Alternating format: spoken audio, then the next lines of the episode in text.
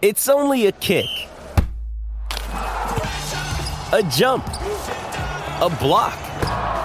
It's only a serve. It's only a tackle, a run. It's only for the fans. After all, it's only pressure. You got this. Adidas.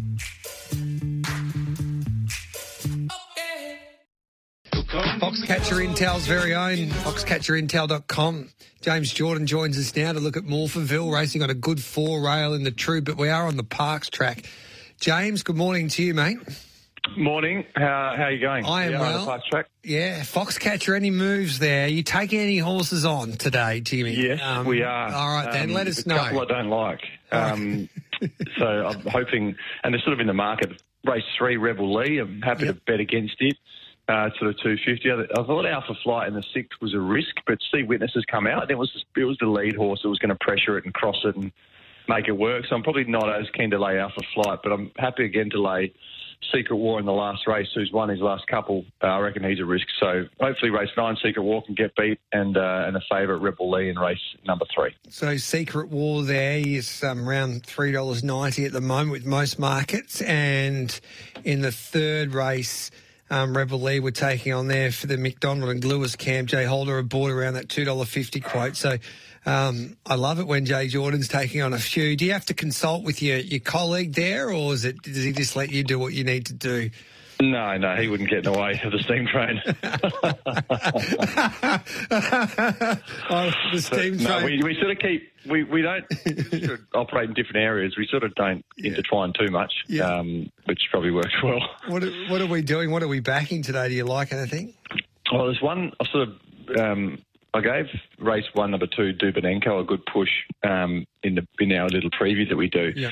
Um, problem is, it was two ninety last night. It was two ninety. You got a friend staying with me. Actually, I said, "Oh, you want to be on this in the first? He took two ninety. It's dollar ninety five now, so Yeah. um, it's shortened up a lot. So I'll probably I'm not going to declare that at evens. If it got out to two thirty or something like that, I'd be happy to suggest it'll run well in the first Dubinenko, but. Outside of that, um, I do think there's a, a little each way chance in race two called Captain Julian. So I actually went to the mare, um, well, broodmare sale uh, at Inglis in Melbourne probably three, four years ago, and I saw this mare, um, Miss Julia. She was in foal to inference. And I thought, I always liked her as a mare anyway. This is the resultant foal. Um, they put the blinkers on it at a trial the other day. It's had one start. It's got ability, uh, and it went much better with the blinkers on. So I was just thinking race two, he could run a race, horse two, Captain Julian.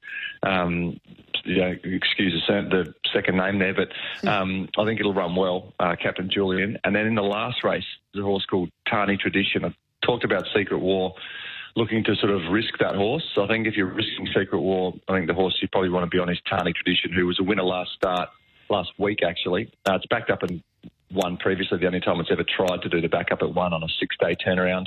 Uh, it's a fit horse. I'll go very quick in it, so I don't mind horses on the backup when you know it's going to be a strong tempo. They might not have that turn of foot, but they have that added fitness, which I think will be important here. So I'll probably say race two, Captain Julian each way, and in the last, their race nine, Tani Tradition. If you're looking for something to throw in in a multi, then Dubinenko in the first. And this track always with the park track, you want a good full, you want to be on pace. No, um, depends where the rail is. And interesting meeting because they haven't raced there since the 3rd of December. So it hasn't been used. I sort of find that the problem with, or the, what can often be the Yep. prevailing bias at the parks is middle of summer, rail out of touch. They water the track in the morning. It's, it's moist for the first couple of races, and then the inside dries quicker.